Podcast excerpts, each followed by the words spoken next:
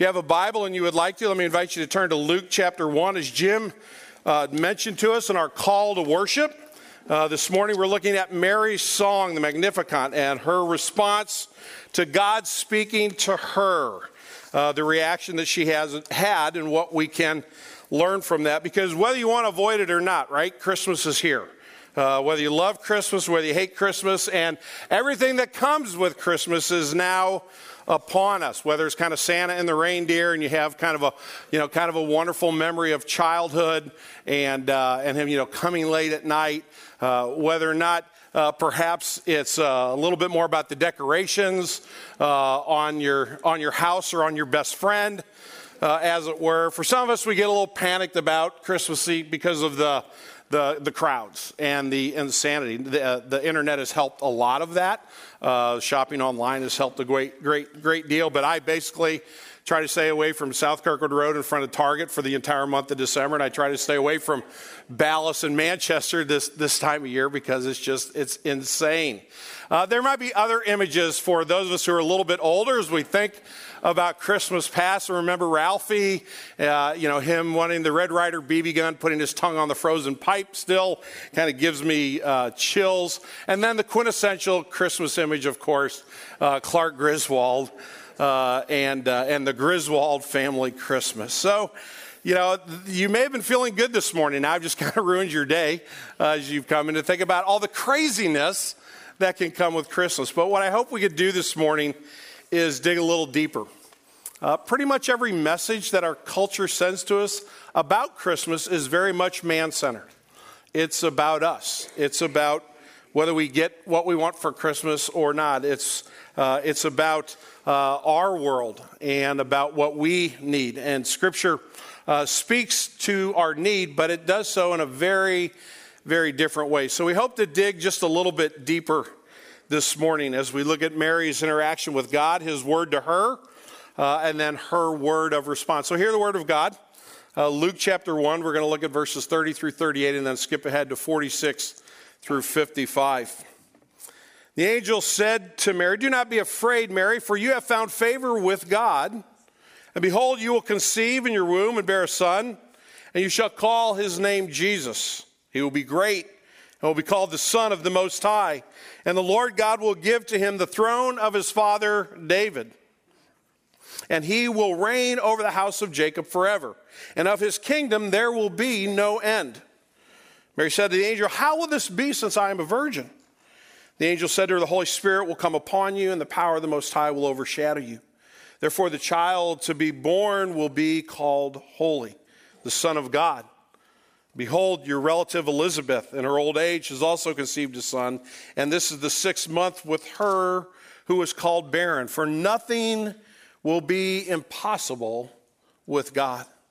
And Mary said, Behold, I am the servant of the Lord. Let it be to me according to your word. The angel departed from her skipping down to verse 46. And Mary said, My soul magnifies the Lord, my spirit rejoices in God my Savior, for he has looked on the humble estate of his servant.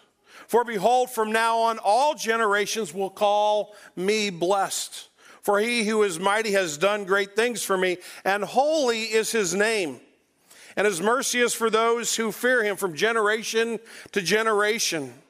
He has shown strength with his arm. He has scattered the proud in the thoughts of their hearts. He has brought down the mighty from their thrones and exalted those of humble estate. He has filled the hungry with good things, and the rich he has sent empty away. He has helped his servant Israel in remembrance of his mercy to Abraham and to his offspring forever. This is the reading of God's holy and perfect word. To him alone be glory. Let's pray. Father, our prayer this morning is for the illumination of our hearts. Our prayer is that you would speak to us. Uh, big, bold words in front of uh, our sanctuary and on every uh, sermon slide, God spoke. Father, we need your word desperately in a broken and sinful world. Father, we need your world, your word desperately personally to know what it means to experience salvation and new life to know how to live uh, our days here as your sons and your daughters, uh, not your slaves compelled by duty, but your children compelled by love. Father, that's a new uh, thought for many of us who have lived in fear of you uh, because someone told us that, that you were watching every move and that you were mean spirited and that you would get us if we did wrong and bad things. Father, we do wrong and bad things. There's no question about that. But what is really true is that your response to those who hate you is love. Your response to those who ignore you is to engage them with the challenges of the truth of your gospel. Your response to one who flees from you is to pursue, not out of powerlessness, not out of hope that perhaps some will come back, but out of power and out of might and out of glory and out of grace. You come to us with the compassion that we find in the Lord Jesus. So, Father, help us to understand this morning what you have spoken and apply it to our hearts and minds. Lord, forgive me for my sin. Please don't let me be a hindrance to your word this morning, Lord Jesus. Come and teach us. We pray in your name. Amen. Our sermon in a sentence this morning is this God's words to Mary and then through Mary calls us to live lives of confidence in our God and compassion for humanity. So we're going to just very briefly look at God's words to Mary. And then we're going to spend the bulk of our time looking at God's words through Mary, through her song, uh, and ask the question how does that cause a reaction in our heart towards God? But also, how does it cause us to live together? I have four observations in this text. The first one is simply the, the title of the series God Spoke. So if you look at, uh, at the angel coming to Mary, representing uh, God the Father, he speaks directly to Mary and he says some pretty amazing things to her. That she's going to conceive and bear a son, and that you'll call his name Jesus. The first thing that God says to Mary is that you're going to be the mother of the Messiah. Jesus means technically God saves. So Mary is told right off the bat that what's going to happen here is something of God's doing. God wants to be very, very clear with Mary. He doesn't want her to be confused. I can only imagine how she felt about this message. There was probably some fear. There was probably some trepidation. There was probably some confusion. There was probably some, really, me, I'm, I'm the one. There was probably a million things going through Mary's heart. And God could have said anything he wanted to to at Mary at that particular moment. But what he said to her is, You're going to be the mother of the Messiah. This passage goes on. He says, You shall call his name Jesus. He will be great and will be called the Son of the Most High. And the Lord God will give to him the throne of his father David. So Mary and Joseph both come from the lineage of King David. And what God says to Mary, secondly, is that you are the mother of the heir to David's throne. Now, Mary has a lot of Old Testament passages that speak to this. Uh, in the Psalms and the prophet Jeremiah, in particular, he talks about the root of the, the stump of Jesse is going to come a branch that's going to redeem Israel, going to redeem the world. And so Mary's, the message is reinforced that this Messiah, this one, is of the house of David. He will inherit his father's throne. He goes on to say this, and he, in verse 33, towards the bottom of the screen, and he will reign over the house of Jacob forever, and of his kingdom there will be no end. So, in speaking to Mary, he says, You're going to be the mother of God's, the king of God's eternal kingdom. That this child that is born to you is eternally significant. So, kind of again, put yourself in Mary's shoes and put all this together. Remember, if, if you're a mom or a dad, when you, when you found out about your first child coming into the world, remember how, how just uh, just amazed you were, and how for nine months you just kind of you know kept preparing, but but it was just this amazing journey. We were our literally our first anniversary. I had saved up enough money on our first anniversary to take Cindy out to uh, to a pretty nice restaurant in Chattanooga, and she said, "And oh, by the way, I'm pregnant," which really added to the conversation at dinner quite a bit.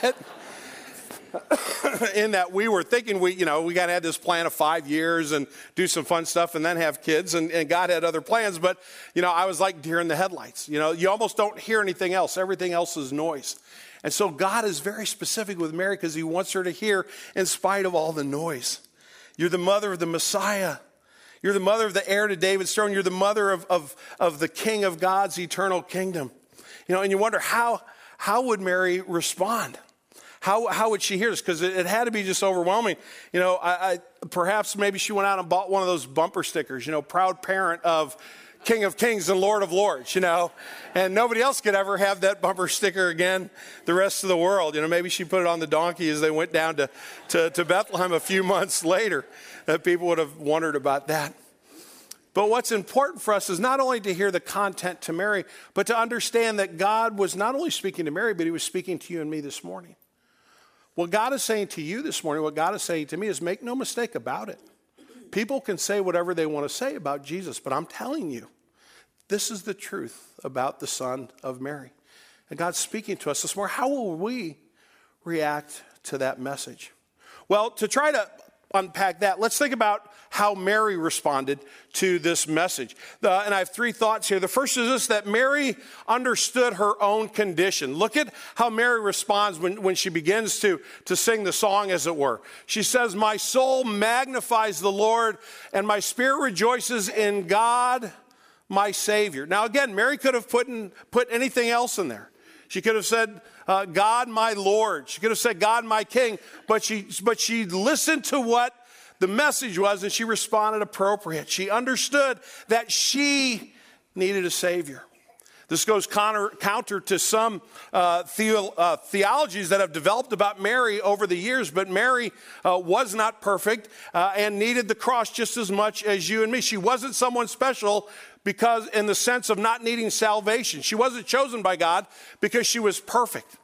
She was broken and needed to put her faith in Jesus too for her own salvation. And she understood this. So she claims right off the bat that she gets it. I understand that God is my Savior, that I need redemption. But she goes on in verse 48 to say this For he has looked on the humble estate of his servant. Again, she's reflecting on herself, right? For behold, from now on, all generations will call me blessed. Mary understands that she is someone that is, in a sense, in the grand scheme of things, very insignificant uh, on the surface. Leon Morris uh, has written a commentary in Luke's gospel, and he says this about Mary She sees herself as insignificant, but that does not matter, for the mighty one is at work. When Mary says that, she is of humble estate. She's not saying, you know, uh, I appreciate all the compliments, but I'm really kind of a humble person. She's not saying that. Mary's saying, I look around, I, I know who I am. I get it. She was probably maybe 15 at the time, maybe as old as 17 or 18, but, but she understood that she was a very young woman. She understood that she came from very modest background, uh, you know, lower level in the economic stratosphere. She knew of the, uh, of the history of the Greek Empire and Alexander the Great. She was living uh, really kind of at the pinnacle of the Roman Empire. She certainly uh, saw herself in that context, and she's like, well, who am I? I'm, I'm really nobody. And yet, that says something about the character of her God. That God actually loves the person that don't think they count for anything. And Mary grasps that. She understands that. So she describes herself as humble. But she also describes herself as being blessed by God. Look at verses 49 and 50. For he who is mighty has done great things for me, and holy is his name. His mercy is for those who fear him from generation to generation. Mary understood that God's strength and God's ongoing mercy were what were really ruling the day. It wasn't the Roman Empire. It wasn't the, the, the high priest in Jerusalem. Uh, it, it, wasn't all the Pharisees and the Sadducees and all those names you read about in the gospel. All the it wasn't King Herod, right?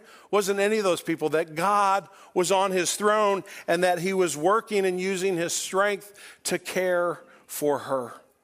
What this, I believe, created in Mary uh, in this response that she, under, she understood her condition, I think it created within her a sense of grace and gratitude. That she understood that God had been gracious to her, and so she gives thanks. She gives praise. Her heart is filled with gratitude towards God. Mary understood her condition. Secondly, Mary understood God's character. Let's come back to verses 47 and 49. Um, my spirit rejoices in God, my Savior. He has looked on the humble estate of a servant. He has, who is mighty has done great things for me. God uses his power on behalf of the needy. If you're here this morning, you're like, I kind of feel like a nobody. I kind of feel like if God's out there, he's probably too busy with a lot of other really important things. There's a lot of craziness going on in the world, and he, and he probably doesn't have time for me. God knows you, He knows you intimately. He wants to be in a relationship with you through the Lord Jesus Christ. He wants to bring you salvation because God cares for the needy. He cares for the person who looks at the mirror and says, That person looking back at me is insignificant. They're, they're just not important. And God says, Stop. That's a lie. That's not true. I've come just for you. So I've been, I've been reading this week a little bit, maybe like some of you have also been doing, about James Mattis, the man who's been picked by Donald Trump to be the Secretary of Defense. And, um, and he has this nickname, Mad Dog, but, and I, this is not a political statement, but one of the things that I read about him is how much the, the, the corporals, and the, and the privates in the Marine Corps loved him. And I read a quote by him who said, and I can't quote it exactly because he used some colorful language, but he basically said, you know, the colonels and the captains and the majors, they, they can do whatever they want to. I care about the 19 year old kid in a foxhole. Now, if you've ever had a 19 year old kid in a foxhole or you've ever been a 19 year old in a foxhole, right? That means something to you. That says that that person of great power, four star general, and there's stories told time and time again of him when he went to visit forward sections, not spending the night in a Quonset hut, not spending the night where it's warm, but going out and spending the night in the foxholes with the kids who are on guard duty. And, and hanging out with them and asking them about their family and caring for them. So you may like them or not like them. Again, this isn't a political statement, but that says something about someone who has great power using it in a way that cares for somebody who would say, I'm pretty sure the general has no idea who I am. But you might be here this morning saying, I'm pretty sure God has no idea who I am. That's not true. God uses his power on behalf of the needy. But also notice that Mary points out that God shows no partiality towards those who are in human power, nor does he ignore man's arrogance, right? He has shown his strength with his arm. He has, and, and there are five different times where she says he has in this section. He has shown the strength of his arm. Why or how? He has scattered the proud in the thoughts of their heart.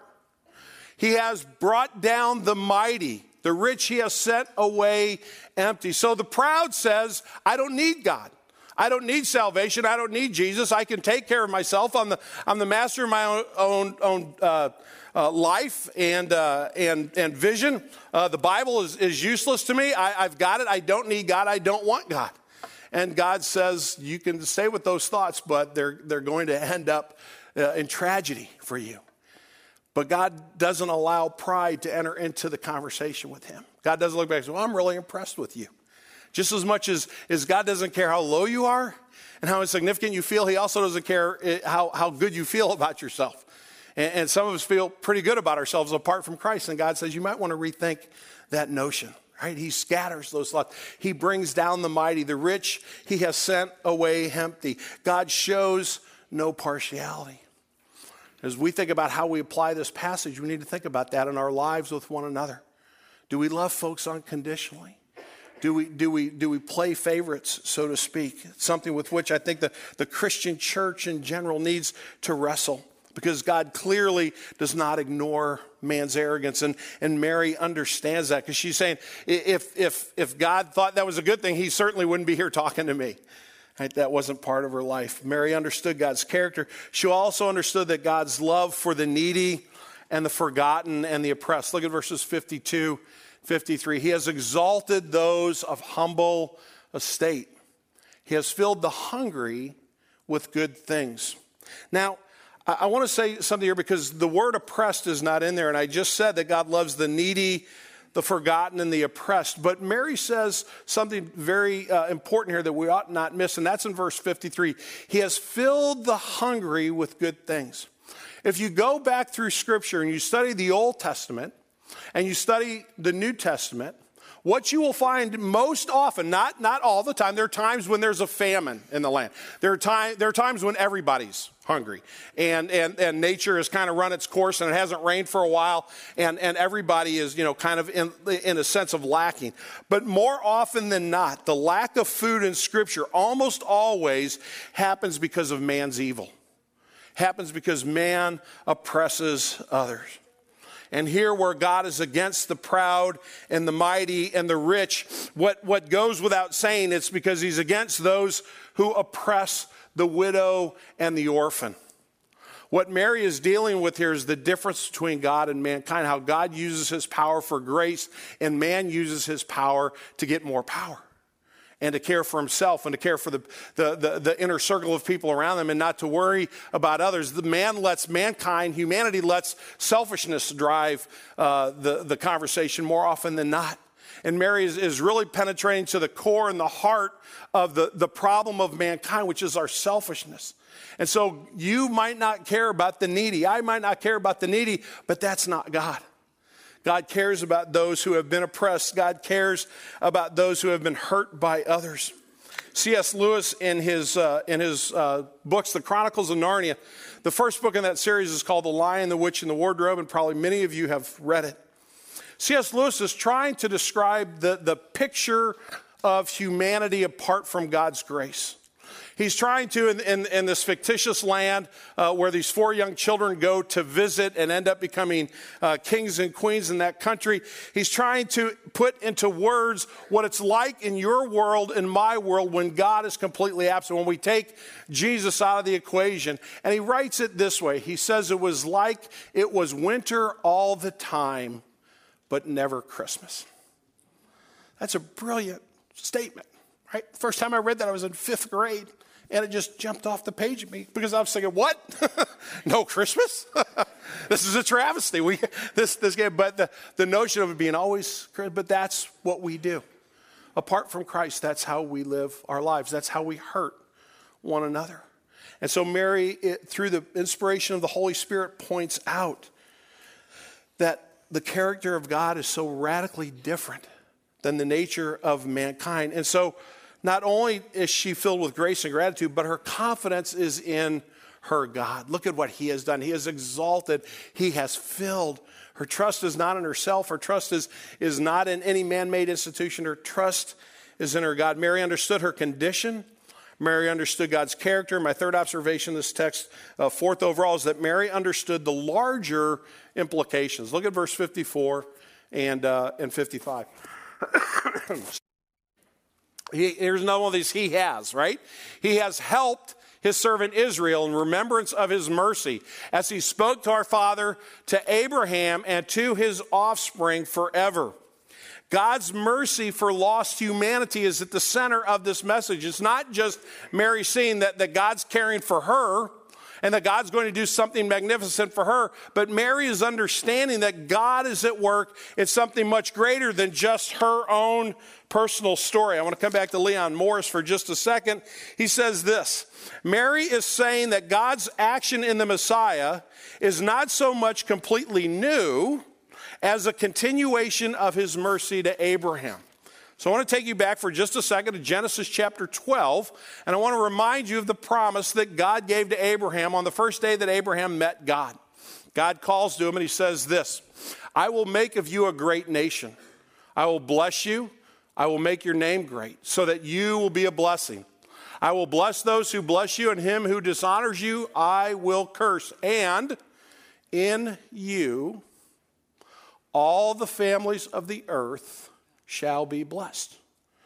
That's the promise of Jesus, right there in Genesis chapter 12. One of the very first prophecies in the Old Testament. It's not the first one, but it's one of the first prophecies. And God speaks to the salvation that's going to come through the Lord Jesus Christ. God's mercy is not introduced to us in Mary's song. The Gospels, the New Testament, is not where we see God's mercy beginning. Where we see God's mercy beginning is in the creation account all the way through the book of Revelation. The entirety of Scripture is about the grace of God, ultimately through the Lord Jesus Christ to humanity, and Mary gets the bigger picture. The question is do, do we see her song as our song? Do we see that we need this God? Do we see that we need His mercy and His salvation? Do we understand that, that God is about the salvation of mankind? He's about your salvation. You are not insignificant, but neither is the person sitting to your right or to your left. Neither, neither are the folks that are outside of this room this morning. Do we understand that this is our song? And we want to join in the singing of it, not just with our mouths, which we're going to do in a few minutes, but with our hearts and with our lives, with what God has given to us. One of the songs we're going to sing in just a, a few minutes, uh, Christmas Carol, that's, that's, pretty well known. I heard the bells on Christmas Day. Uh, probably some of you know, maybe many of you know, uh, that Henry Wadsworth Longfellow wrote that as a poem and it was later put to music.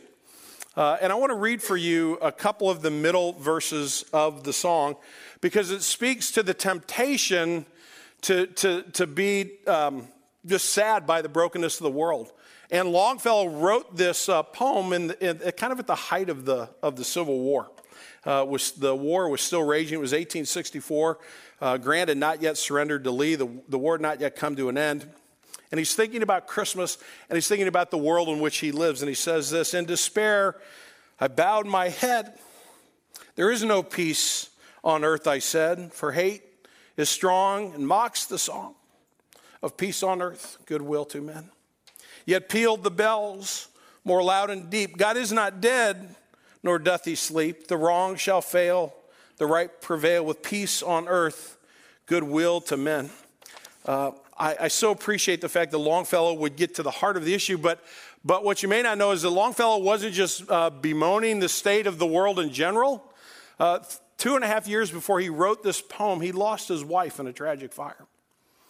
The next, uh, it was in July, and that next Christmas, uh, he wrote in, in, in, in his journal, uh, as it were, the children all say Merry Christmas, but I can't find it anywhere. It's a person who suffered deep grief, personal grief. He, uh, he had a son that was, that was, was wounded terribly in the Civil War, never fully recovered. It's a person who understood the pain and the brokenness of this world. And so he said very honest. That's what I love about this carol. It's honest, right? The world mocks this notion. But God is not dead, He does not sleep. Will we join His song? So I had some application slides this morning. I'm not, JD, I'm not going to go to them. Uh, you can just leave it where it is.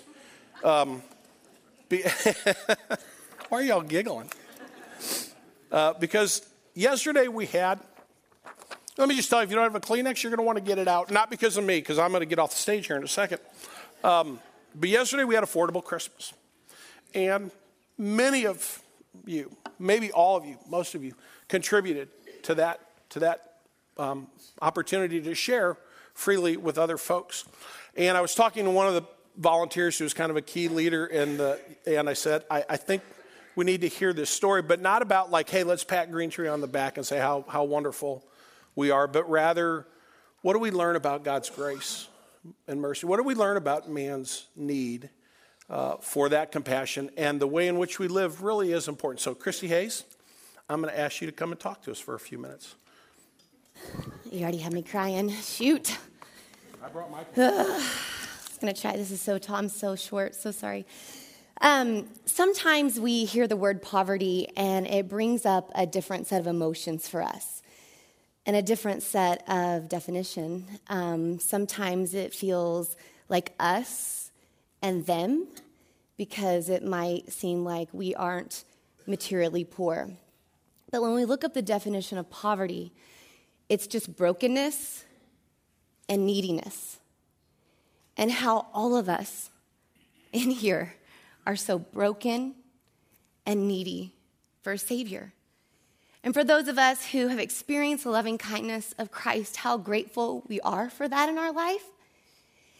And when we get to journey with other people who might look different than us, or seem different than us, or have different backgrounds than us, when we journey with those people in that neediness and that brokenness together, it is the most beautiful picture you've ever seen. And I think when God sees that on full display, it's exactly what He intended the body of the church to be in this world. And I got to see that on full display yesterday. Yesterday, we had Affordable Christmas. And if you've been here for a while, you know that we have been collecting presents for 12 months for this store. And it was a store where they had brand new toys, games, clothes, um, books, all brand new, but the families who just maybe needed a little extra help this year got to purchase it with their own money for a tenth of the cost.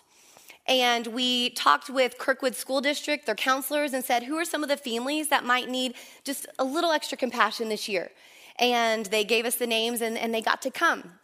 And some of you might ask, why did you do a store where they actually had to pay for their own stuff instead of just giving them stuff? Wouldn't that be easier, giving it to them for free? And I um, have this story in my head that I've read several times in several different stories and occasions. And well intentioned people like myself who've done this many times would get a list from a family that needed Christmas presents. And we would go and we would buy all these Christmas presents and we would show up and we would just be so excited to give them the Christmas presents. And the mom would be excited and the kids would be excited.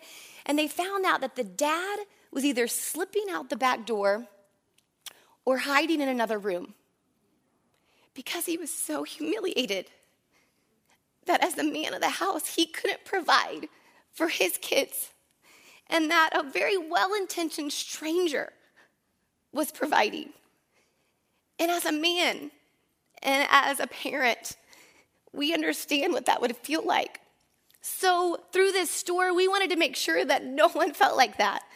That not only were we providing the material gifts, but we were providing the spiritual care, that we were providing dignity and care and worth and value in the process of this store. The night before uh, the store, we received an email from one of the moms who was coming, and I want to read what she said. She said, I'm getting so oh, oh, oh, excited about Saturday. I was thinking how I actually pay for the kids' gifts, and it's not much at all. It makes me feel so good inside that I actually can afford Christmas. Whoever came up with this are a blessing to my family. 10 exclamation points. I'm actually crying as I type this because I'm so grateful. Thanks again. See everyone at 9 a.m. sharp. And 9 a.m. sharp came, and these families came in. And I, I was a little nervous uh, just because I wanted them to feel like they were there for a reason and that we cared for them. Um, and as the families walked in, we had these greeters, these registration, uh, friendliest people ever who were smiling and were loving on them before they even saw the presents. And then they came in and we had personal shoppers that were kind of shopping with them to kind of say, like, some of them have multiple kids. So we look like Sherpas with like bags, you know, on us trying to figure out where to where to take them. And I remember one uh, mom that I had. She, I said, "Where would you like to go? Like, what are your kids like?" And she goes, I, I don't even know where to start. And I said, What do you mean? She goes, I've, I've put no thought into this. She said, I literally told my kids they were getting socks for Christmas. And I had been telling them that the whole year because I didn't want them to get their hopes up. And she goes, They have no idea they're getting these things. And I saw um, moms hugging the necks of volunteers that they've only met for 30 minutes and just to say how grateful we, they are. And the thing that hit me the most were these dads. I think one dad I saw I had come from his lunch break and, and he came in, and the smile that he had on his face when he paid at the cashier made me think he will get to experience what we get to experience when our kids open their presents. He will have pride and he will have dignity and worth to say that he paid for those presents. And that was a powerful, powerful experience.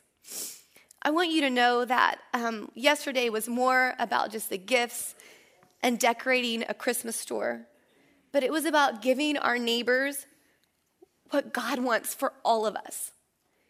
And that's the feeling of dignity, of worth, of value, of second chances, of compassion. Will you pray with me?